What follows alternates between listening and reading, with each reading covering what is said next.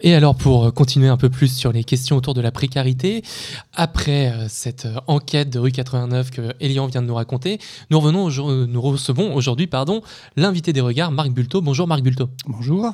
Alors vous êtes délégué régional pour la région Auvergne-Rhône-Alpes du Secours catholique, si je ne me trompe pas. Vous êtes parmi nous aujourd'hui suite à la publication le 14 novembre dernier du rapport de l'association faisant état de la pauvreté en France à partir de vos statistiques d'accueil de l'année 2022. Alors avant de débuter, est-ce que vous souhaitez ou pouvez réagir aux propos qui viennent d'être énoncés par Elian concernant le sans-abrisme à Lyon, le manque de bénévoles, etc. Bah, strictement aucune surprise. Hein. C'est le genre de situation qu'on va rencontrer bien, ailleurs que sur la métropole lyonnaise. Hein. effectivement, sur Auvergne-Rhône-Alpes, toutes les métropoles, euh, bon, je pense notamment à tout ce qui est Clermont-Ferrand, Grenoble, vont rencontrer des situations de même type.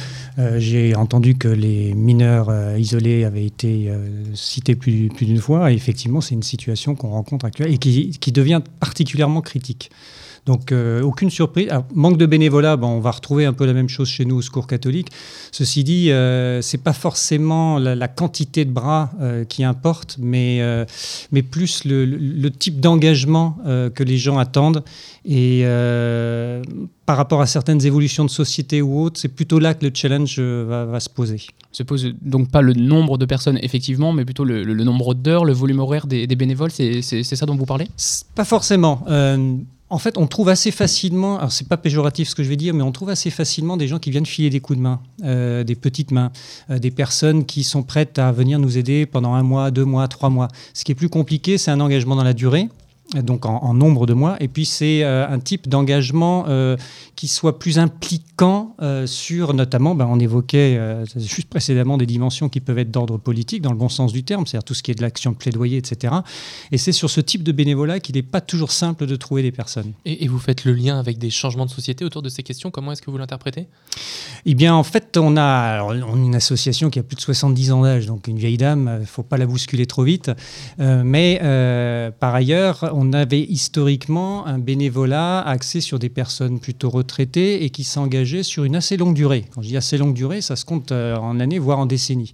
Aujourd'hui, c'est un bénévolat qui est le plus souvent euh, plus, plus mobile, euh, qui se rajeunit, contrairement à ce qu'on croit, parce que les personnes retraitées aujourd'hui sont souvent prises entre d'un côté leurs propres parents qu'ils doivent accompagner, et puis de l'autre côté les enfants sur lesquels ils doivent donner aussi des coups de main.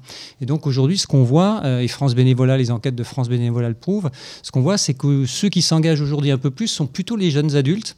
Et eux bah, sont plus mobiles, euh, sont moins disponibles dans les horaires de journée. Ça va être plutôt le soir, ça va être plutôt le week-end. Voilà. Donc c'est tout un changement même du paysage du bénévolat qu'il nous faut accompagner. Et bah, quand on a 70 ans d'âge, euh, de temps en temps, on a un petit peu de mal à être réactif, mais on y arrive. Alors pour, débuter l'interview plus spécifiquement, euh, le Secours catholique attend, euh, vous le dites dans le, rapport, attend des responsables politiques qu'ils prennent soin euh, de leurs concitoyens les plus démunis et qu'ils leur fassent confiance. Alors est-ce que pour vous c'est un vœu, enfin c'est un vœu pieux? Comment est-ce que comment est-ce que vous voyez les, vous voyez les choses? Alors ça va il y, a plusieurs aspects. Je pense notamment, je vais prendre deux exemples. Euh, le territoire zéro chômeur longue durée. Voilà. Bon, donc ça, c'est un espace e-, extrêmement intéressant, dont le Secours catholique est d'ailleurs un des initiateurs à l'origine. Et euh, ces expérimentations qui donnaient de très bons résultats, bah, aujourd'hui, comme vous le savez, il y a eu un stop qui vient d'être donné euh, par des restrictions budgétaires. Donc ça, ça nous inquiète beaucoup parce qu'on sait très bien qu'au niveau de certains territoires, et notamment des territoires plutôt isolés, des territoires ruraux, il y a, mais pas seulement, parce qu'on sait ici que sur l'agglomération lyonnaise, on est aussi concerné, mais on sait qu'il y a un potentiel énorme euh, de euh, de permettre à des personnes de retrouver un emploi et notamment pour leur permettre de se sentir vraiment utile à la société. On essaie plutôt de travailler sur... On, vient de sortir avec une association qui s'appelle Equitaz et qui est basée dans la Drôme, euh, un, tout un, travail qui, euh, bah, qui, qui s'appelle, vous vous souvenez, le pognon de dingue. Et eh ben là, c'était un boulot de dingue. Mmh. Euh, de mettre en avant que toutes ces personnes qui sont considérées comme, entre guillemets, inactives, quand on regarde de près, en fait, elles sont hyper actives et notamment très utiles à la société. On trouve beaucoup de personnes qui sont bah, aidants vis-à-vis de de, personnes en fragilité, euh, bien sûr tout ce qui est accompagnement scolaire, accompagnement des enfants, euh, des personnes qui du coup aussi sont plus euh, disponibles pour du bénévolat. Et en fait donc tout ce qu'on appelle inactif, alors évidemment c'est pas forcément rémunéré, ça on est bien d'accord, mais par contre quelle utilité pour la société? Donc vous, vous appelez à une réforme en quelque sorte de, l'emploi dans notre pays? Bah, Toute une réflexion en tout cas, notamment aussi sur, les, sur tout ce qui tourne les revenus. Bon, l'extension du RSA aux jeunes adultes. on a bon, plein, plein de soucis, de, plein de, de pouvoir indexer les minima sociaux sur les augmentations du SMIC. Voilà, tout ce qui tourne autour de la décence du revenu et tout ce qui tourne autour de la reconnaissance de l'utilité sociale des personnes. Mais, mais justement, enfin, vous parlez de qu'il faille faire confiance. Sauf qu'aujourd'hui, faire confiance aux individus en termes politiques et médiatiques, ça semble pas du tout être le mot d'ordre. Autant quand on parle aux individus en tant que tels, tout le monde dit moi je suis responsable, moi je travaille, moi. Mais les autres, par contre, quand on, passe au plan politique, on est très loin du compte. Bah, on voit très bien, les, ne serait-ce que toute la réforme sur le RSA euh, qui impose 15 heures euh, euh, de, de, pratique à définir d'ailleurs, mais qui pose vraiment question. Parce que nous, on est plutôt pour un RSA sans contrepartie. Mmh. Parce qu'on part du principe, comme je viens de dire, que de toute façon, toutes ces personnes, la plupart du temps, l'immense majorité d'entre elles sont actives dans la société sous des formes pas forcément visibles, pas forcément médiatisées, encore moins rémunérées, mais néanmoins utiles à la société. Alors pourquoi rajouter 15 heures d'une forme d'obligation? Sans parler du fait que, j'en ai parlé euh, encore aujourd'hui avec euh, des représentants euh, du, Puy-en-Velay, aujourd'hui on voit que imposer des formes d'engagement, bon, 15 heures, quand on est en zone rurale et que sur place il n'y a aucun espace possible et qu'il faut se déplacer alors que les personnes elles-mêmes n'ont pas les moyens de cette mobilité, parce que pas de transport en commun, parce que pas de voiture, parce que des fois pas de permis de conduire, bah, on marche sur la tête. Et, pour rebondir là-dessus, euh, il me semble avoir lu dans le dossier qu'il y a quand même 33% des personnes qui n'ont pas accès au RSA. Est-ce que c'est quelque chose qui, se pense, qui se réfléchit dans les enjeux politiques actuels sur la pauvreté? On aimerait. euh, bah, c'est un éternel débat. Quelque part, ça arrange peut-être l'État de savoir que certaines personnes font par recours à leurs droits, parce qu'évidemment, c'est autant de sous qui, ne partent pas. Nous, effectivement, on a un tiers des personnes que nous accueillons. On accueille à peu près un million de personnes dans l'année au Secours catholique sur l'ensemble du territoire français territoire d'outre-mer inclus. Euh, et sur ce million de personnes, il y a évidemment un certain nombre qui n'ont strictement aucun revenu. Et en fait, quand on creuse les choses, on se rend compte qu'un euh, tiers des personnes qui pourraient avoir recours au RSA ne le font pas. Hein. Et ça, c'est ce, non-recours. Bon, ça, ça fait, date pas d'hier. Hein, ça fait déjà très longtemps qu'on en parle. Mais chez nous, c'est flagrant. Pour des raisons administratives, pour des raisons de fracture numérique, pour des raisons de difficulté à compléter les documents. Enfin, j'en passe. Et, toute cette situation politique que l'on vient d'énoncer euh, m'amène à une autre question, c'est de savoir pourquoi vous avez entrepris, il y a maintenant une trentaine d'années, je crois, euh, la publication d'un tel rapport annuel. Alors en fait, c'est Bon, nous avons la chance d'avoir une, répartition sur l'ensemble du territoire français, que ce soit en monde rural ou en monde urbain ou périurbain. Donc, quelque part, déjà, il y a une certaine capacité de par notre réseau à, euh, pouvoir dresser un, un état de la situation sociale en France qui soit assez exhaustif. Ensuite, euh, la, répartition de nos équipes locales, euh, très territorialisées, euh, permet d'aller des fois dans des, considérations relativement fines. Donc une fois qu'on a un réseau aussi étendu, autant de bénévoles, parce qu'actuellement on a à peu près 60 000 bénévoles sur l'ensemble du territoire, eh bien, ça nous permet en fait, mine de rien, d'avoir une puissance d'enquête terrain que peu d'associations, eux, ont et, on en profite. Donc ça nous permet ensuite, grâce à ça, de pouvoir interpeller les pouvoirs publics, parce que c'est basé sur des données qui sont pas seulement du ressenti.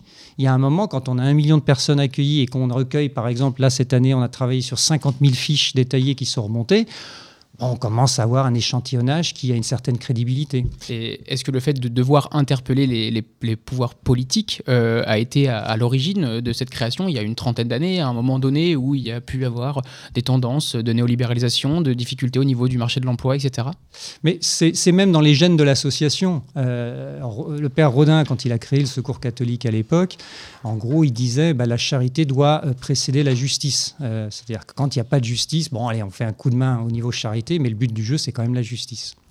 Et, comment est-ce que justement en 30 ans, vous avez eu le temps d'avoir du recul sur l'état de la pauvreté en France Comment est-ce que vous la voyez évoluer? Alors, elle, prend des formes très protéiformes, euh, dans le sens où... Euh, il y a 30 ans, par exemple, les mères isolées, euh, ce n'était pas un public qu'on avait aussi important qu'aujourd'hui. La question d'immigration ne se posait pas du tout dans les mêmes termes. Pas forcément en quantité, mais en tout cas en, profil de personnes qu'on recevait. Euh, tout ce qui tourne autour de la précarisation euh, du monde des jeunes adultes, euh, qui, on, sent franchement qu'il y a une montée du côté des jeunes adultes, c'est-à-dire les 15-25 ans, qui, beaucoup plus importante que précédemment. Euh, on voit aussi toutes les questions liées à la solitude, en fait, hein, parce qu'on parle beaucoup des précarités d'ordre financier ou matériel, mais la première raison pour laquelle les gens viennent taper à la porte du secours catholique, c'est la solitude. C'est un besoin de dialogue, c'est un besoin, en fait, de, pouvoir créer un lien social avec quelqu'un et d'être reconnu par quelqu'un. Donc ça aussi, euh, la, solitude a été, et la, crise du Covid a été un accélérateur assez considérable la solitude, c'est vraiment une, porte d'entrée majeure pour la plupart des gens qui viennent nous rencontrer. Et vous avez commencé à l'évoquer, mais quels sont les grands résultats de ce rapport en 2023 bah, Mine de rien, euh, c'est de médiatiser ces questions-là. Euh, cette année, en plus, on a volontairement euh, choisi une date de sortie qui correspondait aussi à des grands travaux de l'INSEE qui mhm. paraissaient le même jour, euh, parce qu'on souhaitait attirer quand même l'attention sur un certain nombre de phénomènes, notamment la féminisation de, la précarité, de la pauvreté. On est passé, il y a 20 ans, on avait à peu près la moitié des personnes qu'on accueillait qui étaient des femmes. Aujourd'hui, on est à plus de 57%. Donc il y a quelque chose qui, pose question sur... Qu'est-ce que ça dit, ça? Bah, ce qu'on constate, c'est évidemment la, les, femmes seules. Euh, femmes seules, mères seules, euh, ça c'est vraiment un changement majeur. Et euh, ce qu'on voit aussi en parallèle, c'est que pourquoi sont-elles souvent en difficulté, notamment matérielle? C'est que dans la plupart des cas, ce sont aussi elles qui sont le plus en difficulté dans un accès à l'emploi stable et à plein temps. Euh, soit effectivement, souvent, euh, elles, peuvent dire qu'elles sont en emploi, mais c'est du temps partiel, c'est des emplois subis, c'est euh, des horaires complètement décalés, donc problème là à nouveau avec les transports en commun, etc., qui ne sont pas forcément accessibles au même moment.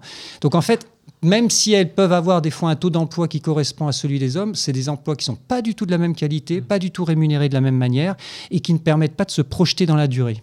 Et, est-ce qu'il y a des disparités territoriales enfin, je, vois que j'ai vu dans le rapport que vous aviez fait, par exemple, une typologie des ménages, notamment des femmes, euh, à la fois des femmes éloignées de l'emploi, mais également euh, selon les zones géographiques qui sont plutôt euh, isolées. Est-ce que vous pouvez nous en dire plus sur, cette, sur ces disparités, à la fois entre dans la catégorie des femmes qui sont accompagnées, mais également d'un point de vue territorial?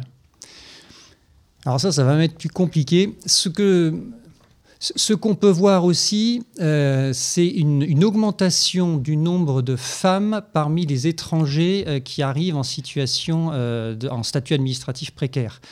Auparavant, ça a été longtemps des hommes isolés, des hommes seuls. Aujourd'hui, on a de plus en plus de femmes seules ou avec enfants en bas âge. Euh, et ça, ça c'est une, évolution assez forte de ces dernières années. Après, évidemment, on va avoir euh, des, différences majeures entre euh, l'espace rural où, ben, en, gros, l'âge moyen est, plus, important.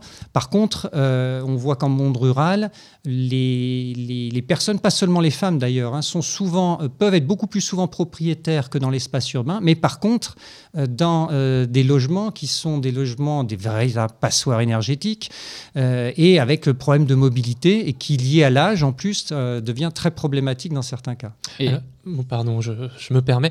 Depuis tout à l'heure, on évoque euh, le contexte plutôt national. Vous, vous êtes responsable régional, donc de la région Auvergne-Rhône-Alpes. Qu'en est-il du, contexte plus local? Est-ce qu'il y a des différences qu'on peut distinguer avec ce qui se passe à l'échelle plus globale? Bah, Quand on regarde Auvergne-Rhône-Alpes, quand vous êtes et quand vous êtes au fin fond du Bourbonnais ou quand vous êtes en centre-ville de Lyon, bah, ça n'a strictement rien à voir. Ce sont deux mondes complètement différents. Quand vous êtes à Chamonix ou quand vous êtes euh, à Vaison-la-Romaine, euh, bah, c'est encore autre chose. Donc, donc finalement, à l'échelle de la région, ça C'est tout à fait représentatif de ce qu'on retrouve en France. Et à l'échelle de la métropole lyonnaise alors là, euh, je ne suis pas spécialiste du tout de la métropole lyonnaise. Ce que je sais, c'est que les enjeux euh, liés au logement sont des enjeux particulièrement importants. Mhm. Et puis les enjeux d'accès aux soins sont des enjeux extrêmement importants aussi, euh, du fait de la concentration très très forte, notamment bah, de migrants en situation difficile. Et vu le projet de loi actuel, en tout cas sa rédaction à la sortie du Sénat, il y a de quoi être particulièrement inquiet. Alors oui, j'aimerais rebondir sur cette loi immigration qui est actuellement à l'Assemblée avec les contextes actuels euh, de guerre successives, de demandes d'asile, etc., comment est-ce qu'on prend en charge euh, au Secours catholique euh, les personnes étrangères et quelle distinction il peut y avoir le, dans le rapport entre les personnes qui sont françaises et les étrangers? Alors, déjà, avoir en tête qu'au Secours catholique, euh, c'est un accueil dit inconditionnel. Donc, on se moque totalement de savoir quel est le statut administratif de la personne, sa nationalité, sa religion ou autre. Ça, c'est un premier, un premier aspect. Le deuxième aspect, c'est que quand on regarde nos chiffres, en fait, la moitié des personnes que nous accueillons globalement sur la France sont des personnes étrangères. Attention, ça ne veut pas dire des personnes qui sont en statut euh, précaire, euh, administrativement parlant, mais ce sont des personnes étrangères. Et évidemment, on va avoir des disparités. vous parliez de différences au sein de la région Auvergne-Rhône-Alpes. Bah, alors c'est sûr que si je prends le Bourbonnais ou euh, la métropole lyonnaise, bah, là, on n'est pas du tout sur les mêmes rapports. Plus on est dans des agglomérations importantes, plus évidemment la, question des migrants, notamment demandeurs d'asile ou autres, va se poser, et beaucoup moins en zone, en zone rurale. La question des mineurs non accompagnés, c'est essentiellement dans les grandes villes qu'on va retrouver ce souci. Et, je vois enfin, également dans le rapport, vous avez publié certaines recommandations.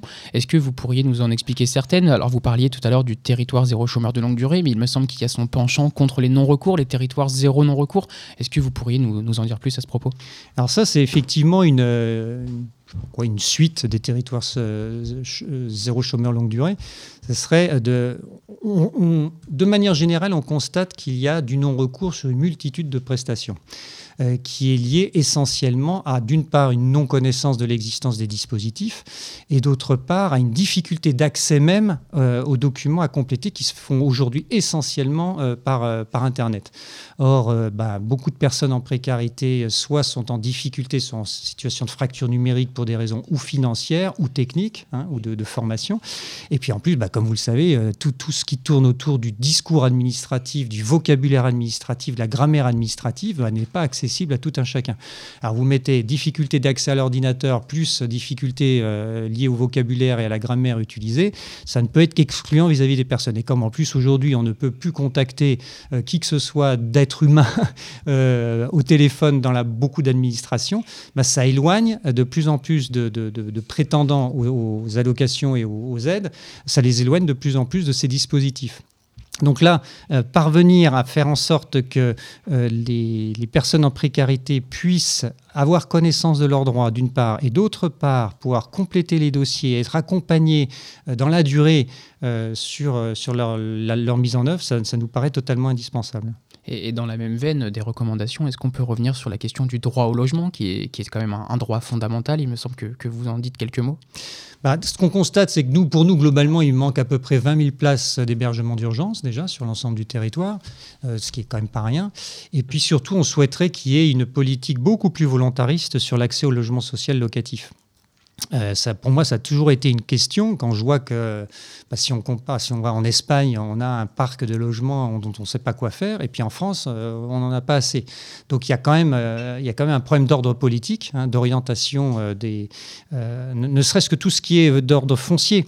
On voit sur la Haute-Savoie en particulier, c'est une très grosse problématique hein, du fait de la, frontière avec la Suisse, avec des, coûts fonciers qui sont prohibitifs et qui expulse petit à petit les personnes à l'extérieur du, département. Donc effectivement, une politique beaucoup plus volontariste d'accès au logement locatif social, ça, ça nous semble indispensable. Et, est-ce que, euh, au niveau local, pardon Florian, j'ai juste une dernière question sur le logement.